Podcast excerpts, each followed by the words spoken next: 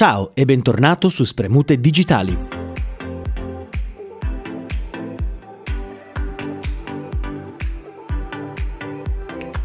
Oggi parliamo di un argomento particolarmente spinoso, la polarizzazione sociale. Cosa c'entra il lavoro e come si relaziona questo con il divario del capitale dei pochi ricchi e dei, ahimè sempre di più, poveri? La polarizzazione è una questione delicata, un campo di battaglia aperto negli interessi dei più e della lotta di classe. Ma accantoniamo questo discorso. Definiamo polarizzazione a livello sociale.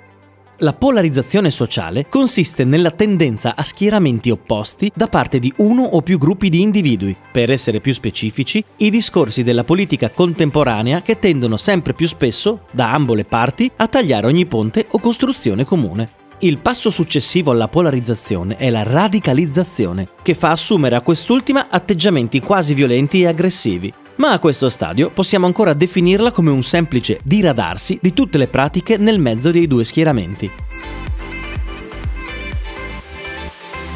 Se per esempio anni fa trionfava la polo come elemento di vestiario informale ma comunque elegante, in un mondo polarizzato questa non esiste più, solo maglie XL e completi, per quanto consideri un mondo senza polo un mondo migliore, però, non posso fare a meno di pensare al fatto che dividerebbe le facoltà di accesso a determinati campi a chi non dovesse soddisfare determinati requisiti.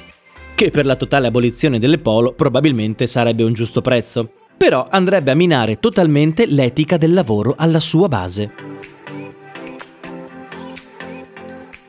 In questo caso prendiamo in considerazione il collegamento con la visione del lavoro in generale possiamo far riferimento all'idea di instabilità e incertezza rispetto al futuro e ai requisiti necessari per il lavoro. I risvolti della precarietà e del continuo cambiamento si riflettono socialmente, demoralizzando dai giovani laureati ai quasi pensionati. L'idea che solo alcuni lavori possano garantire una vita di successo e che sono accessibili per pochi è ancora altamente sedimentata e in parte anche realtà. Vediamo insieme le cause, ma nella prossima puntata. Sai, sono statale io.